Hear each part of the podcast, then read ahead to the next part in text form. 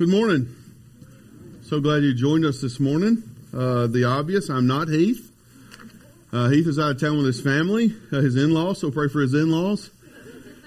Uh, Dan went with them, so they need prayer, and um, it'll be good. They're in the mountains or something. I don't know where they're at, but anyway, he's uh, you're stuck with me this morning. But I want to address Wednesday night first. If you were there Wednesday, we had our church uh, fellowship meal. I heard all week I hope you like meat and desserts because that's all I talked about. Um, and I do. But y'all brought, you did bring more desserts and sides. I want to say amen to that first. First of all, that's an amen. Secondly, there were enough sides that everybody got to eat something besides meat and desserts, right? So I just wanted to mention that. The amount of desserts that were brought made me proud to be a staff member here. Um, it was just, I'm just saying, it's just all of those things. And I don't know if it was Heath or somebody this week asked me, how do you thank those people? Like, what do you do for them? I can't buy you all a gift card or anything. Hey, I'm going to preach 20 minutes and we're out. That's what I'm going to do. Uh, so I'm going to give you about 20 and then we're gone. So, uh, you're welcome. Uh, and if you didn't bring dessert, uh, it's Thanksgiving week. Uh, just be thankful that a lot of people did. Um, and you can just piggyback off their generosity today. But I would say thank you so much uh, for Wednesday night. It was great. Uh, just a, a, time of fellowship. It was really good. Today is a huge day for our church because we're going to do Christmas house kid adoption. Uh, if you don't know about that, Morgan's going to clear all that up uh, after the service. Any question you may have, she's going to answer it. Um, and then after this service, you'll be able to adopt those kids. And I'm not going to tell a number, but I know it's over 200. And I count here every week and we don't have 200 adults most of the time. So it's really cool for us as a church of the impact we can make, and and so it's a, it's a daunting task. Uh, Morgan will shake her head to that, please. But um, it, it's it's really cool what God will do. So I'm I'm looking forward to that. So if you have your Bible, you can turn to Acts nine. I'm going to be brief, um, but I, I think it'll be worth it. Uh, so we'll jump in. Uh, everything you hear today is going to be obvious, just like Patrick prayed. It's very simple.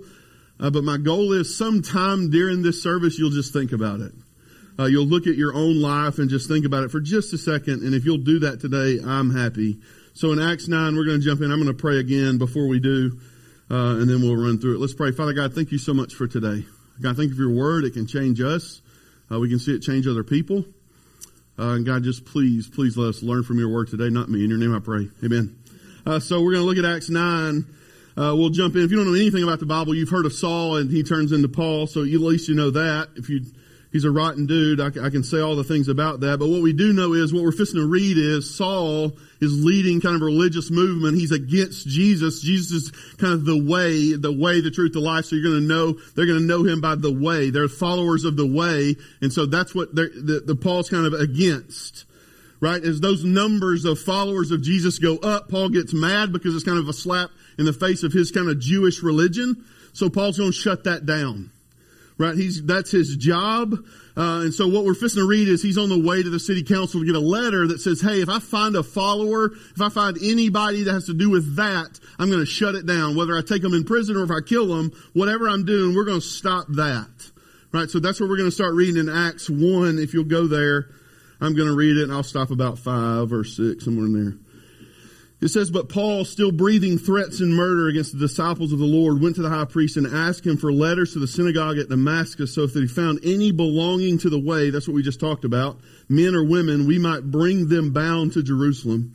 Verse 3 says, Now he went on his way and approached uh, Damascus, and suddenly a light from heaven shone around him. Falling to the ground, he heard a voice saying, Saul, Saul, why are you persecuting me? Verse 5, check his response. Paul says, Who are you, Lord? Who are you? And he responds, I am Jesus whom you are persecuting, but rise and enter the city and you'll be told what to do. So this dude, Saul, is on his way to the city council to get some paperwork. He comes face to face with Jesus, knocks him off his donkey, whatever. He's blinded. He's, he's, he's, his world is flipped upside down. So this dude named Paul is going to be changed to the apostle Paul. The quote is, he's breathing threats and murder to the early church. And he's going to go on to become the greatest missionary probably of our Christian faith. He's going to start planting churches from Asia to Europe. The man's on fire. There's a story in there about him dropping a handkerchief. The lady just picks it up and is healed. That's how holy this dude seems to be. He's running with Jesus that close. He's going to do everything for the sake of the gospel. He actually goes on to write most of the New Testament. This brother's on another level. You get me? So the question becomes, what happened? What happened to cause such a change, There's such a shift? Flip your Bible to Philippians, just a couple of books the other way to the right toward the end. I'll let you find it. You can go to the table of contents if you need to. Colossians are too far. But Philippians chapter 3, I'm going to read it. This is the apostle Paul. His name has been changed. He's a different person. This is a handwritten letter to a, a church. This is kind of like a journal to a church that he's planted. And I'm going to skip the resume part, but it's pretty impressive. He says a lot of impressive stuff on the front end, and then he's going to say this. Resume at the front, super strong, and then he's going to say this. Look in verse 7. It's probably right there on the screen. But after he's listed everything he's done great, verse 7 says, But whatever gain I had, I count as loss for the sake of Christ. Indeed, count everything as a loss because of the surpassing worth of knowing Jesus Christ my Lord. For his sake I have suffered the loss of all things, and I count them as rubbish. Some Bibles say garbage. Some Bibles say dung. That's bad. In order that, that, that I may gain Christ, verse 9, be found in him not having a, any having a righteousness of my own, but that comes from the law, but that which comes through the faith in Christ, the righteousness from God that depends on faith. I'm just going to read seven and eight because that's what we're going to talk about. But whatever gain I had, I counted as loss for the sake of Christ. Indeed, I count everything as a loss because of the surpassing worth of knowing Jesus Christ, knowing Jesus Christ, knowing Jesus Christ. For I have suffered, la la la, the rest of it. Here's the take home. You can go to sleep if you want to after this. What makes a man that'll do whatever he can to shut down the movement of Jesus? Not only shut it down, I don't know, just want to kill him. If you're following him, I'll just go ahead and kill you too. That's my gig. Like that's what I do. That's my passion. What takes a guy from doing that to I'll lose everything for him. And then I'll compare everything in my life once I see how beautiful and how great Jesus is, everything is compared like is like garbage. Like rubbish, like dung. That's how beautiful and valuable Jesus is. What changed it? The, the answer is if we take Saul in, in 9, what changes it to Philippians 3 to Paul is one word. It's knowing. He knows him. Right? In verse 9, Saul comes face to face with Jesus and he goes, Hey, who are you? Who are you? There's no knowledge there. I don't understand. I don't recognize your voice. Who are you? But if we jump to Philippians 3, I count everything in my life as lost compared to knowing that guy. And everything, everything's a loss. Here's what I want you to learn this morning. There's a massive difference between knowing about somebody and actually knowing them. I'm going to give you an example right now. You're going to leave. You're going to judge me. You're not going to look at me the same. You probably won't look at me now when I leave because it's weird. But it's the most best example I could find in my own life. In the third grade, I had a teacher named, named Miss Roach, right? Um, her name's not important but I added it because I felt like it was tougher. Like now I'm tougher because I had a Miss Roach. Y'all picture her. She's tough, ain't she? Okay, so that just I added that for effect because Miss it's not important. But anyway, so Miss Roach gave us a book report, and I didn't do the research I could. I don't have kids. I don't know what third graders know. So whatever a book report looks like in the third grade, like I don't I don't know. But whatever it was, she gave us that. I don't know if it was a coloring sheet or whatever. But the point is, I drew number 16 in the class. Abraham Lincoln. That was me. And I went home, y'all, and this is going to, date me a little bit. Y'all can explain to your kids when you leave what this is. I opened the Encyclopedia Britannicas all over that floor, right? And we didn't even have a computer. I don't think we had a computer. And uh, so we didn't even have a computer. And so I just started in research, and for whatever reason, like the Civil War fascinated me, but I stuck with Abraham Lincoln. Like he stuck with me. And at one point, I don't need a test after because I forgot most of it because I don't need it anymore. But for whatever reason, I knew almost everything about that dude. I knew where he was lived, where he died, where he was born, how how old he was when he died. I knew the things he ran for. If you don't know this, he ran for a ton of things and failed before he ever ran for president. I knew all of those. I knew his wife's name. I knew his kids' names. As I got older, I even got into his politics a little bit. He gave me a ton of Civil War stats. Um, I used to hate books in school. I had to make myself read, but if you give me an Abraham Lincoln book, I would read it in a second. So every book I read was Abraham Lincoln. My middle school, they would give us book reports. I never had to read. I just wrote a book report about Abraham Lincoln, which I think is cheating, but I still did that. That's just honesty. Um, I went to New York and Washington D.C. Shout out Jessica, she went too. I think Beth Ann, did you go? Yep. And so there's some of us that went to Washington, New York, and while they were buying "I Love New York" shirts, I didn't buy anything. I didn't buy nothing. So we got to the Lincoln Memorial. Then my mom had to shut the credit card down. She was like, what is happening with this? Because I was buying everything.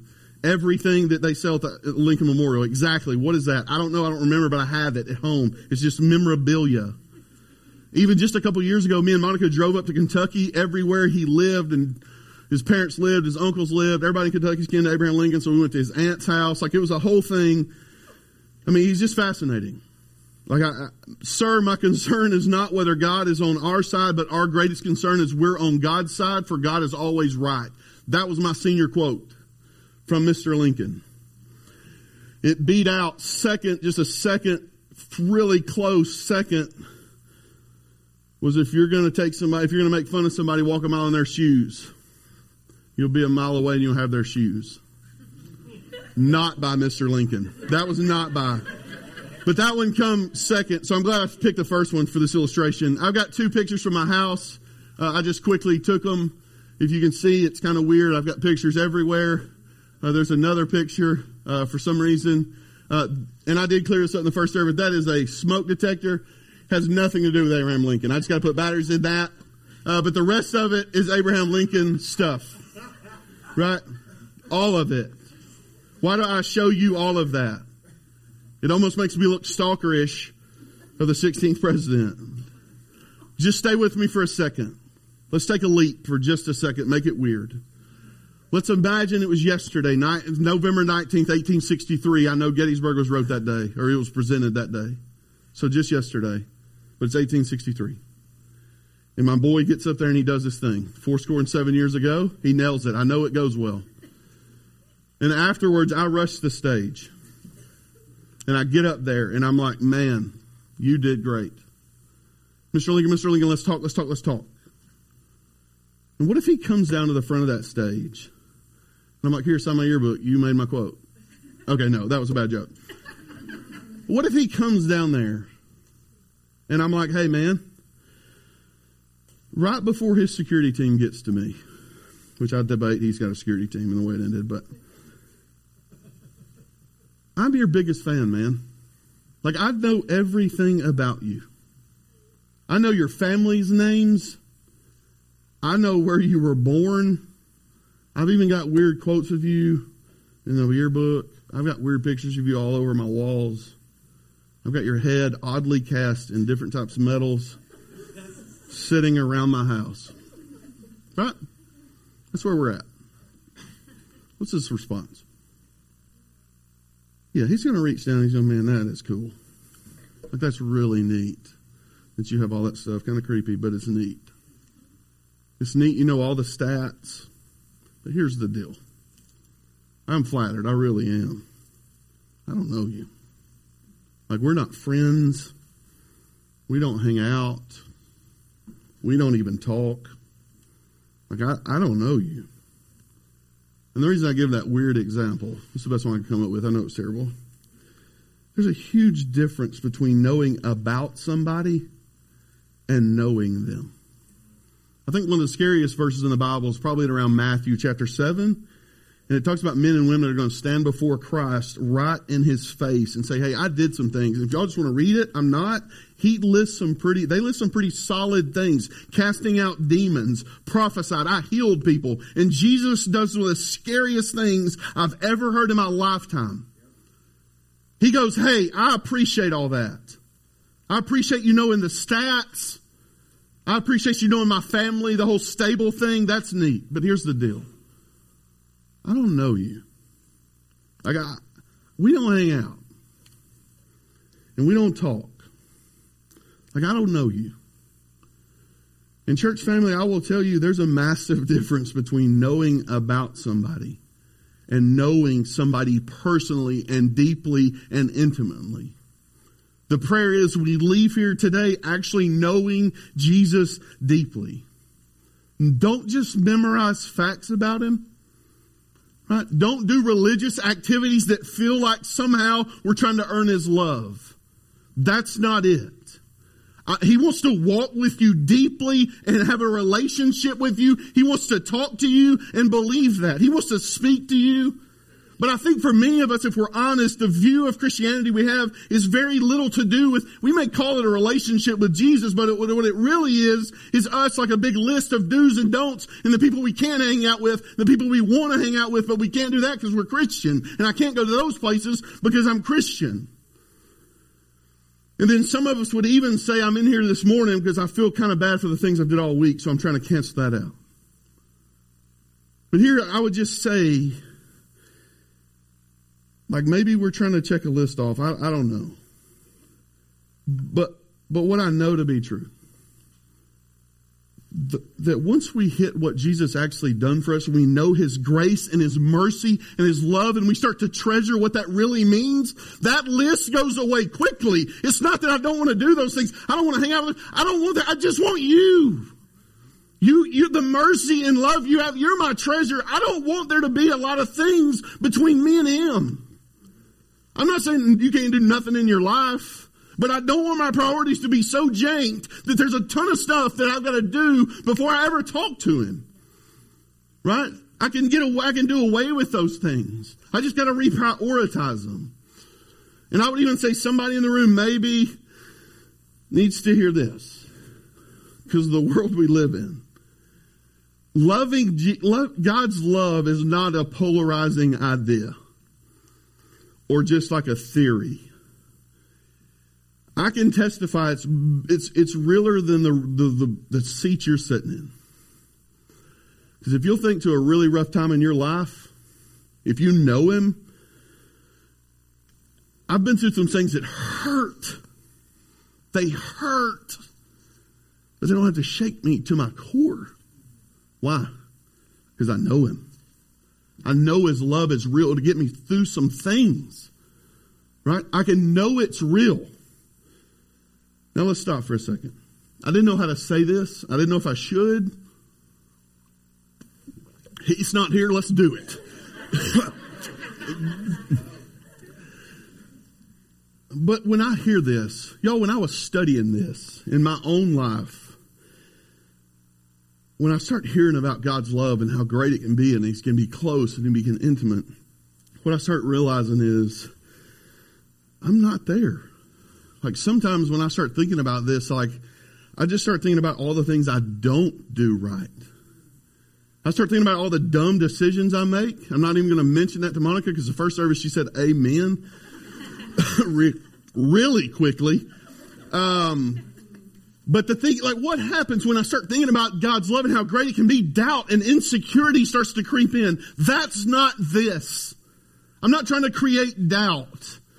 That's not the talk this morning. That's not the goal. I'm okay if you want to wrestle, if you know him or not, that's fine. Not here to create doubt. Right? And I think we can be sure that we know him. I think a lot of us are sure that we know him. But there's just a distance there. Like I think most of us in the room would say we know who Jesus is. We have a relationship. There's been a point in a time where I made him my Lord and Savior, but I just forgot the Lord part. I don't let him in much. He's not over everything in my life. That's the Lord part. So you know Him. There's just a ton of distance. There's a bunch of stuff in between. And I would just say today, repent of that. Talk to Him about that. So it's a valid question if you know Him or not. If you, if you just know about Him. Y'all, I grew up in church. A church just down the road. A great church. I knew all the Sunday school facts. I knew them. Praise God, right? I would say, praise God, I had parents that took me to that church so I could learn those things. Because if I would decide, I wouldn't have went. If you got kids, you can let that preacher, whatever. But if they decide they're probably not going to be here.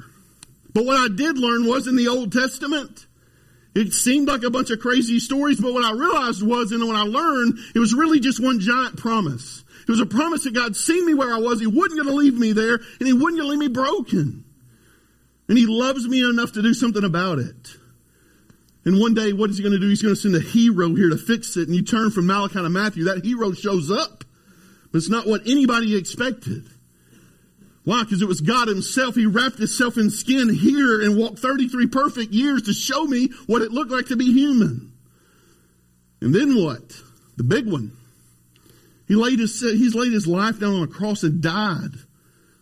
And then three days later, he raised from the grave so he can show me he conquers death too. I want to know that guy.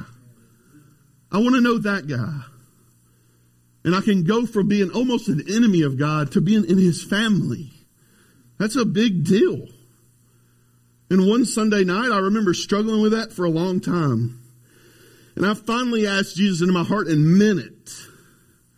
It'll flip your world upside down. I wasn't a murderer, so it wasn't like I had to go to the prisons and all this and start apologizing.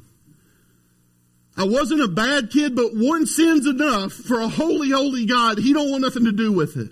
So I knew Jesus saved me that night, never got over it. Why? Because I want to know Him truly and deeply and intimately. He wants to change your life. He wants to guide every decision that you make. He wants to lead you. A lot of times He just wants you to know how much you, He loves you.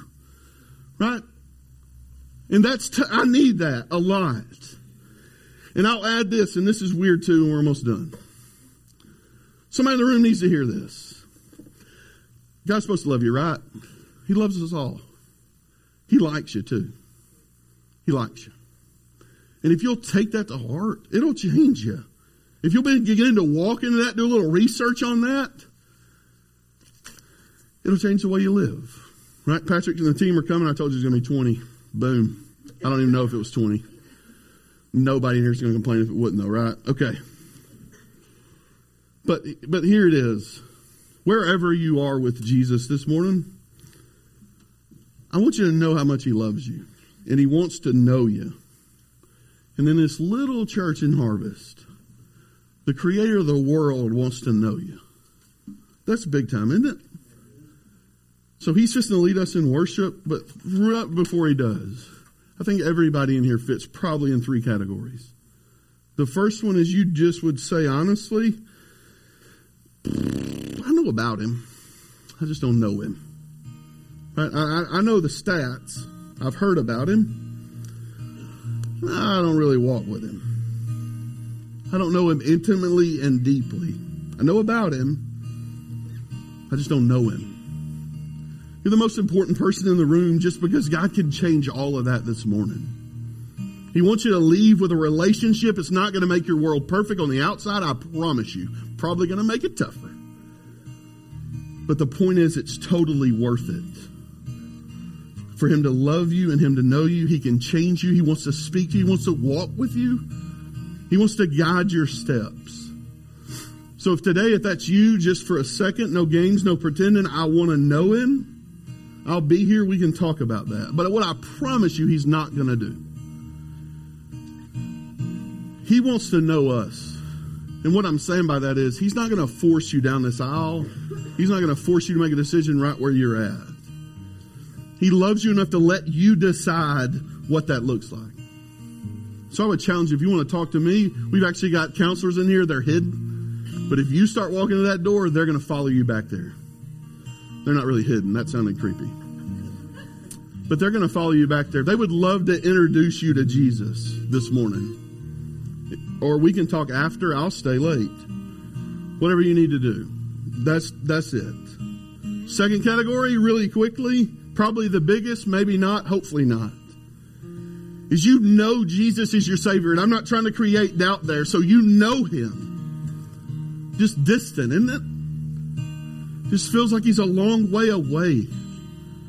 Because why? Because I'm worried about playing games. I'm worried about being too religious instead of just knowing Him and being honest with Him. That's what we've been talking about for a month in the youth group. Just being honest with Him. Because if you won't pray honestly, you won't listen honestly. You won't change much either. I tried to figure out the quickest way to figure out where I'm at.